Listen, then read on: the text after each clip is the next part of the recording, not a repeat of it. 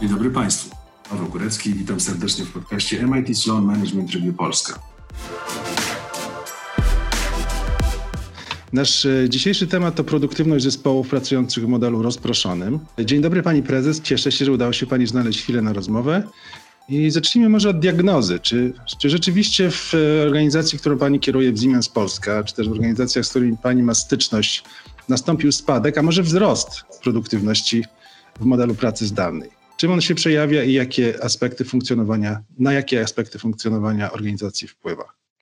Y, przede wszystkim trzeba zacząć od tego, że y, w ubiegłym roku, czyli na początku pandemii koronawirusa, y, nowe metody pracy wprowadziły ogromne zamieszanie i zawirowanie do, no co tu dużo mówić, bardzo mocno utrwalonych sposobów wykonywania pracy. I mam tu na myśli zarówno pracę biurową, czyli taką, nazwijmy ją back-office'ową, wewnętrzną pracę firm, wykonywaną oczywiście na potrzeby świata zewnętrznego, jak i kwestie kontaktów tych związanych z wszelkimi aktywnościami sprzedażowymi, ale także i z wszelkimi innymi partnerami biznesowymi firmy, no i wreszcie ogromnej zmianie też w przypadku firmy działającej na rynku przemysłowym, firmy obsługującej infrastrukturę krytyczną, ogromnej zmianie podległy też sposoby wykonywania działań operacyjnych u klientów, na sajtach, w miejscach, gdzie się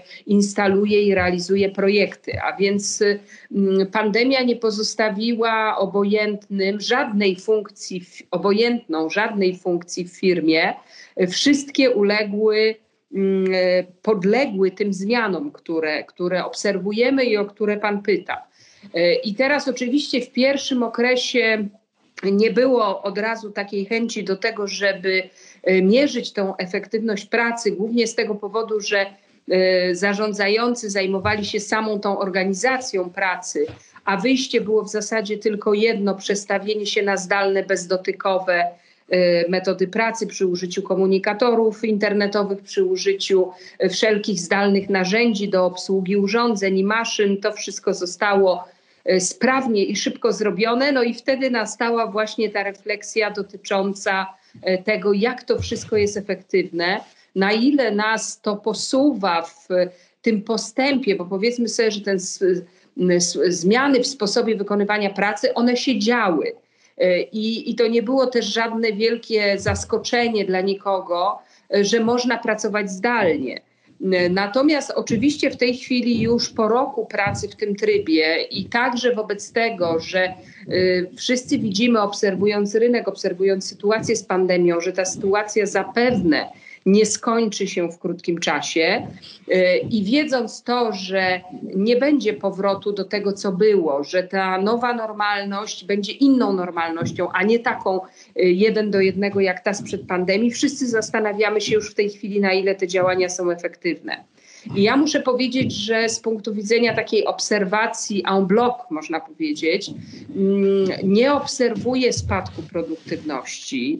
Natomiast y, postrzegam rosnące ryzyka y, związane z wykonywaniem pracy w tym trybie, które mogą na tą produktywność w dłuższym okresie czasu wpływać. Y, I pierwszym takim ryzykiem jest to, że mm, ta praca bardzo, ma bardzo odmienny charakter od tego, który znamy sprzed pandemii. Mam tu na myśli przede wszystkim pracę do tej pory w zespołach jednak fizycznie spotykających, wymieniających się informacjami, inspirujących się nawzajem, e, działających w takim e, charakterze sparring partner, partnerskim.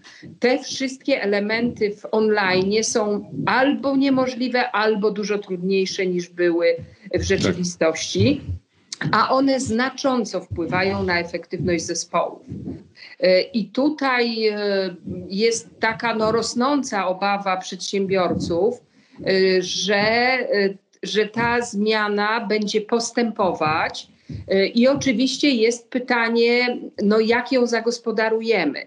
Myślę, że w tej chwili, po roku już w zasadzie pracy w tym nowym trybie, jest właśnie ten najwłaściwszy moment na to, żeby się skupić i żeby się zastanowić, w jaki sposób nie doprowadzić do tego spadku produktywności. Y, drugim takim bardzo ważnym czynnikiem, i, i, i o tym się mówi już od dłuższego czasu y, w gronie firm odpowiedzialnych i tych stawiających na well-being pracowników, jest kwestia zdrowia psychicznego, jest kwestia odporności na izolację, jest kwestia tej antykruchości, o której no, do tej pory czytaliśmy w książkach i wydawało się, że to jest być może trochę science fiction, a tutaj Taleb to nie jest już w tej chwili science fiction, tylko to się dzieje na naszych oczach i to wymaga odpowiednich, bardzo y, zorganizowanych, dobrze zaadresowanych, dobrze sformułowanych działań, żeby ludzie ciągle mieli to poczucie przynależności, bo jedno to jest ta sama kwestia tych działań operacyjnych. Ja bym te, te zagrożenia dla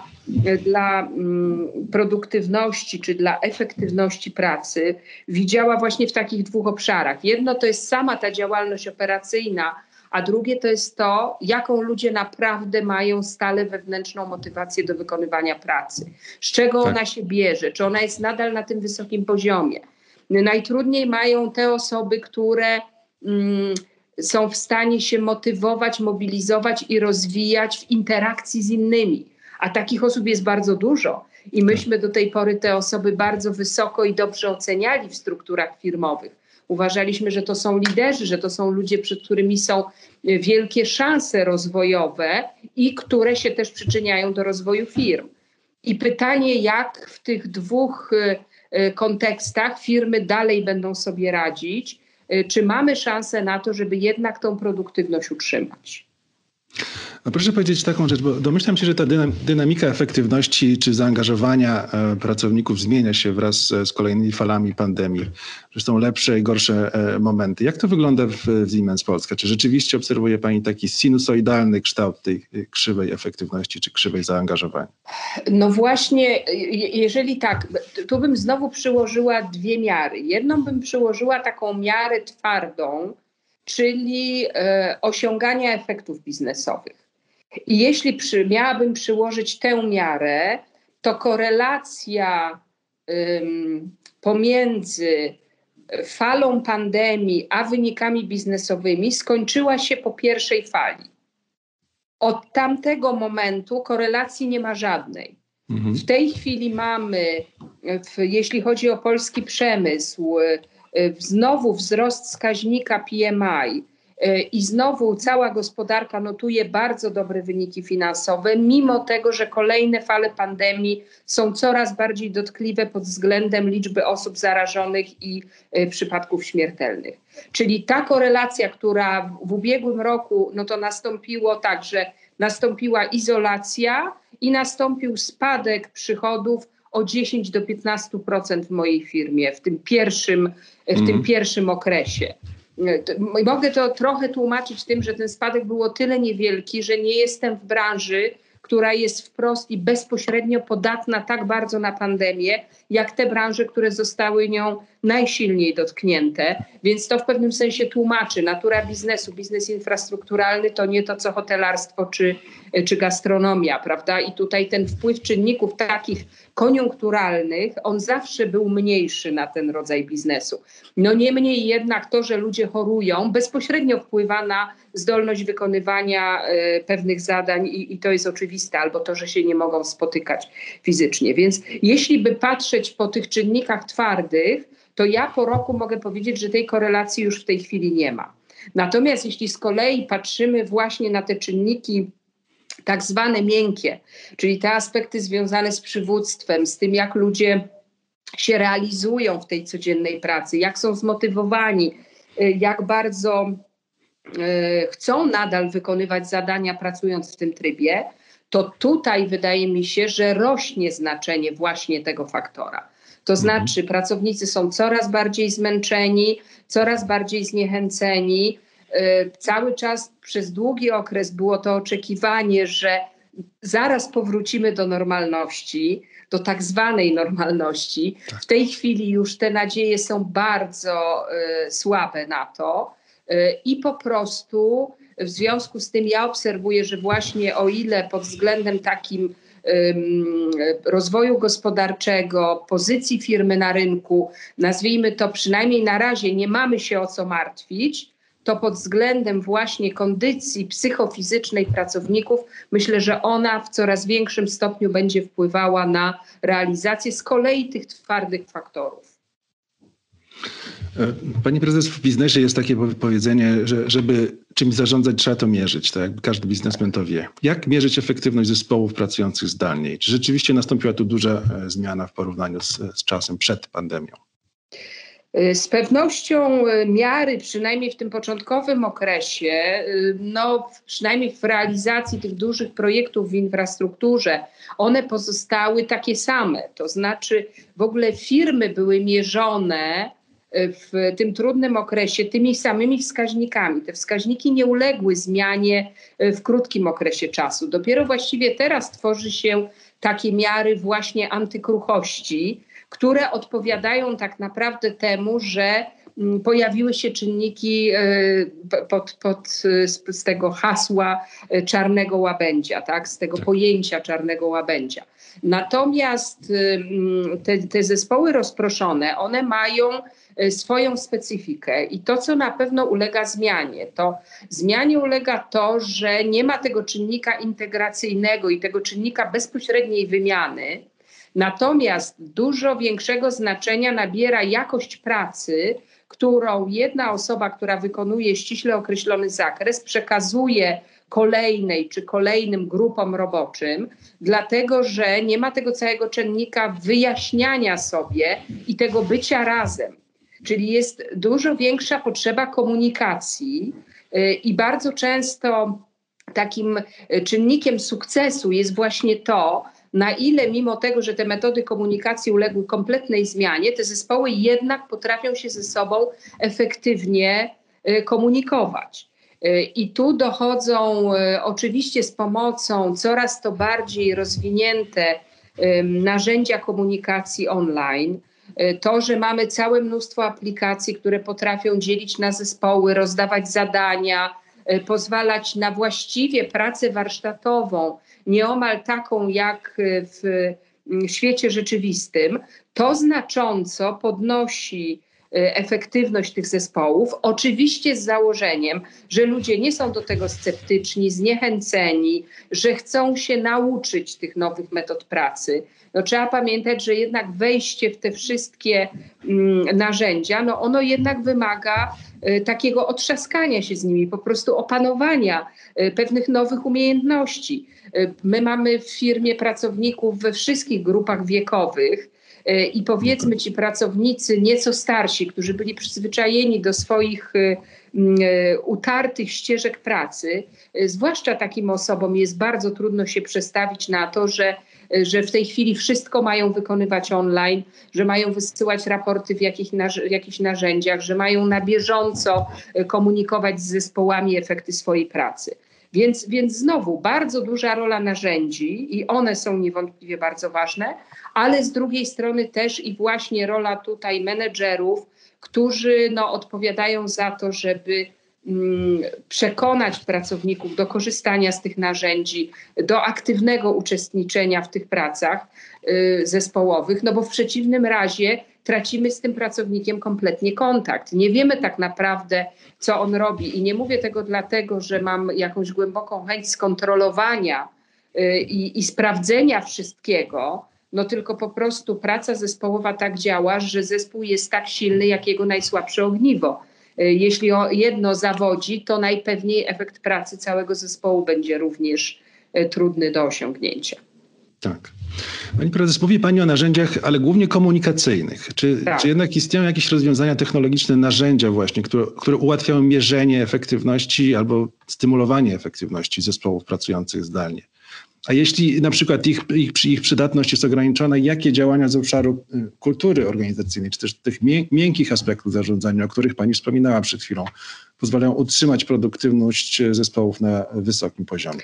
Znaczy te narzędzia, które y, są, y, które dotyczą y, pracy na przykład przy realizacji projektów, czy w konkretnych przedsięwzięciach, gdzie następuje uruchomienie, gdzie następuje mm, wdrożenie jakichś rozwiązań czy procesów technologicznych, one w zasadzie y, stosunkowo mało się zmieniły natomiast y, do, doszedł ten czynnik wykonywania wielu czynności, na przykład diagnostycznych, z wykorzystaniem narzędzi zdalnych. Tam, gdzie one już były dostępne, y, na przykład w przemyśle, czy właśnie w obsłudze infrastruktury, to podobnie jak komunikatory posłużyły wszystkim pracownikom biurowym do tego, żeby nadal wykonywać swoją pracę, tą właśnie e, nazywaną do tej pory pracą umysłową.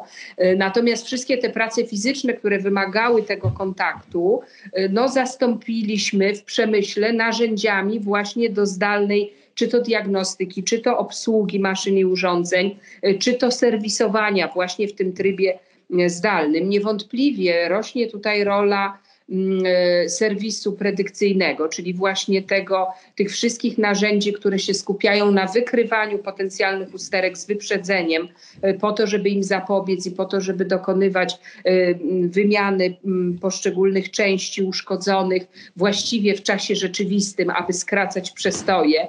Te, to, te wszystkie narzędzia, one były dostępne już przed pandemią i one w tej chwili nabierają ogromnego znaczenia właśnie z tego powodu, że w niektórych sytuacjach są jedynymi możliwymi narzędziami, jakie można zastosować. Ja taki e, przykład mogę podać e, z sektora samochodowego, motoryzacyjnego, gdzie mieliśmy, e, obsługujemy wielkie fabryki motoryzacyjne w Polsce i tam spodziewaliśmy się na początku pandemii, że właśnie wtedy, kiedy fabryki te zostaną zamknięte, nasz klient zgodzi się na to, żeby nasi serwisanci weszli do tych zakładów i właśnie dokonali tych przeglądów. A okazało się, że owszem, powstało okno na to, żeby te przeglądy wykonać, ale jednak oczekiwanie klientów było, że to nastąpi zdalnie. Czyli, czyli jednak to nie zwalniało nas z tego, czyli to, to, to jest cały czas to takie dochodzenie do tego myślenia kategoriami tej nowej rzeczywistości. E, tak, że, że, że ciągle myślimy, a no może się uda jeszcze jakoś tam to troszkę wykonać tak, jak żeśmy to robili do tej pory. Więc te narzędzia są i one rzeczywiście tą efektywność niezwykle zwiększają. Jeżeli to są narzędzia takie, które są zintegrowane, czyli na przykład w oparciu o systemy, akurat Siemens się posługuje systemami sapowskimi. Moduły serwisowe, które mają narzędzia e, które mają terminale, na których to terminalach można od razu wprowadzić zapotrzebowanie na część zamienną. Uruchamiany jest cały proces w systemie ERP e, zamawiania tej części zamiennej, jej dostawy i to wszystko się dzieje w tle, w zasadzie nieomal w czasie rzeczywistym. Więc tego typu rozwiązania, a potem jak ta część zamienna dochodzi, jest od razu księgowana na dany projekt, a klient ją y, otrzymuje, czy serwisant ją otrzymuje po to, żeby móc ją zdalnie lub fizycznie zainstalować u klienta. Więc ten rozwój tych, y, tego typu narzędzi, mm, on jest, on jest ogromny i on oczywiście będzie podnosił y, efektywność pracy. To nie ulega najmniejszej wątpliwości. A jeśli byśmy mieli się skupić właśnie na tych miękkich aspektach stymulowania efektywności, jakby to pani widziała?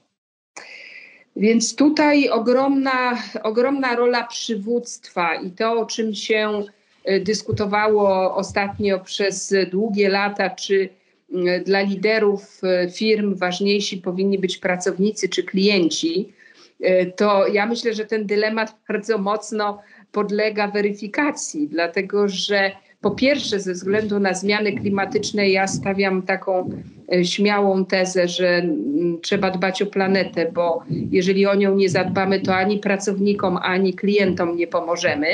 Ale jeśli by patrzeć z punktu widzenia e, tego, o który Pan pyta, czyli takiej rzeczywistości tu i teraz, e, no to ja myślę sobie, że ta kultura przywództwa, otwartego przywództwa, włączania, czyli takiego angażowania w sukces przedsiębiorstwa wszystkich jego pracowników, y, to jest właśnie ta, droga, która z kolei prowadzi do tego, że firma otwiera się na wszystkich swoich interesariuszy.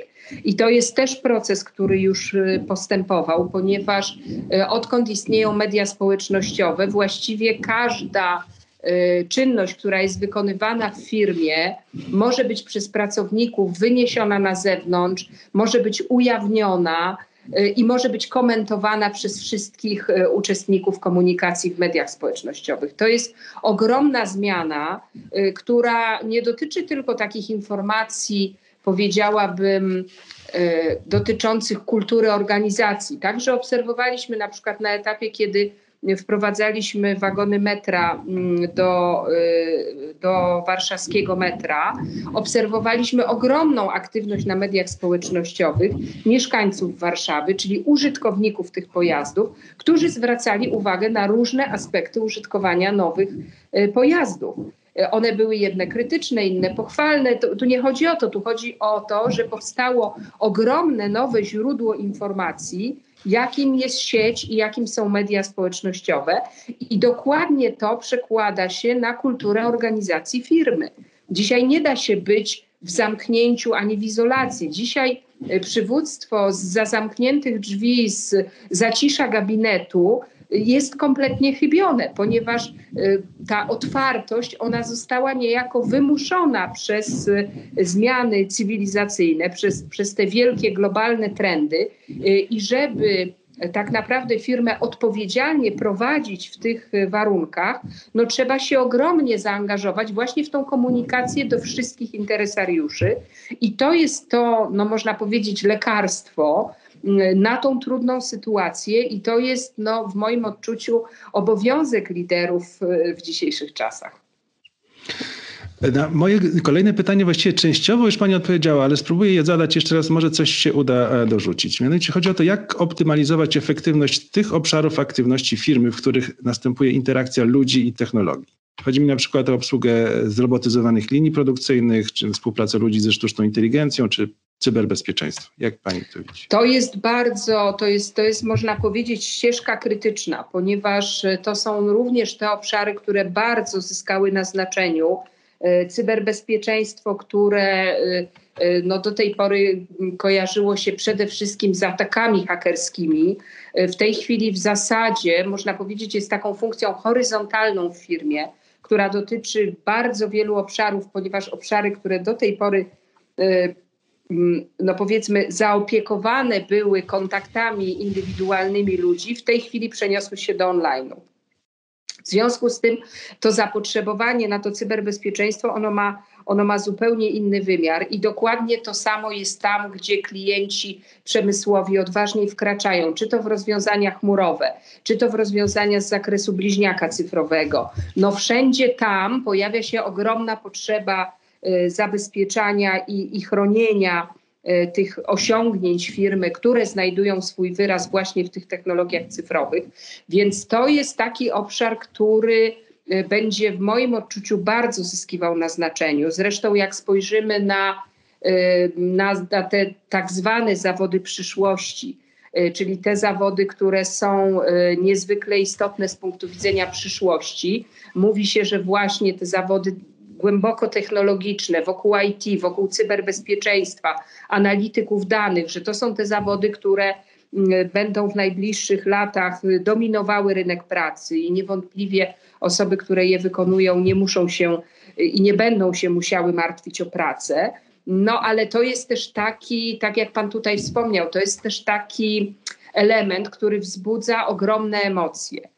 Ta prawda, kobotyzacja, czy praca człowieka z maszyną, Y, to jest taki obszar, który u wielu osób budzi y, no wręcz przerażenie, są skrajne emocje. Ja znam entuzjastów, takich frików mm, robotyki, tych właśnie mm, tego współistnienia człowieka z maszyną, a znam ludzi, którzy uważają, że to już przekracza, to jest bardzo indywidualna kwestia, że to już mhm. przekracza y, granice pewne, że to narusza czy to mm, no, pewne takie poczucie bezpieczeństwa osobistego, I oczywiście to jest też ścieżka do przepracowania, Z drugiej strony, jeżeli patrzymy na efektywność, do której, do której tutaj cały czas powracamy w tej dyskusji, no to dzięki zastosowaniu tych technologii następuje ogromny wzrost efektywności, a w dodatku no, nie wprowadzamy tego ryzyka utraty pracy dla człowieka.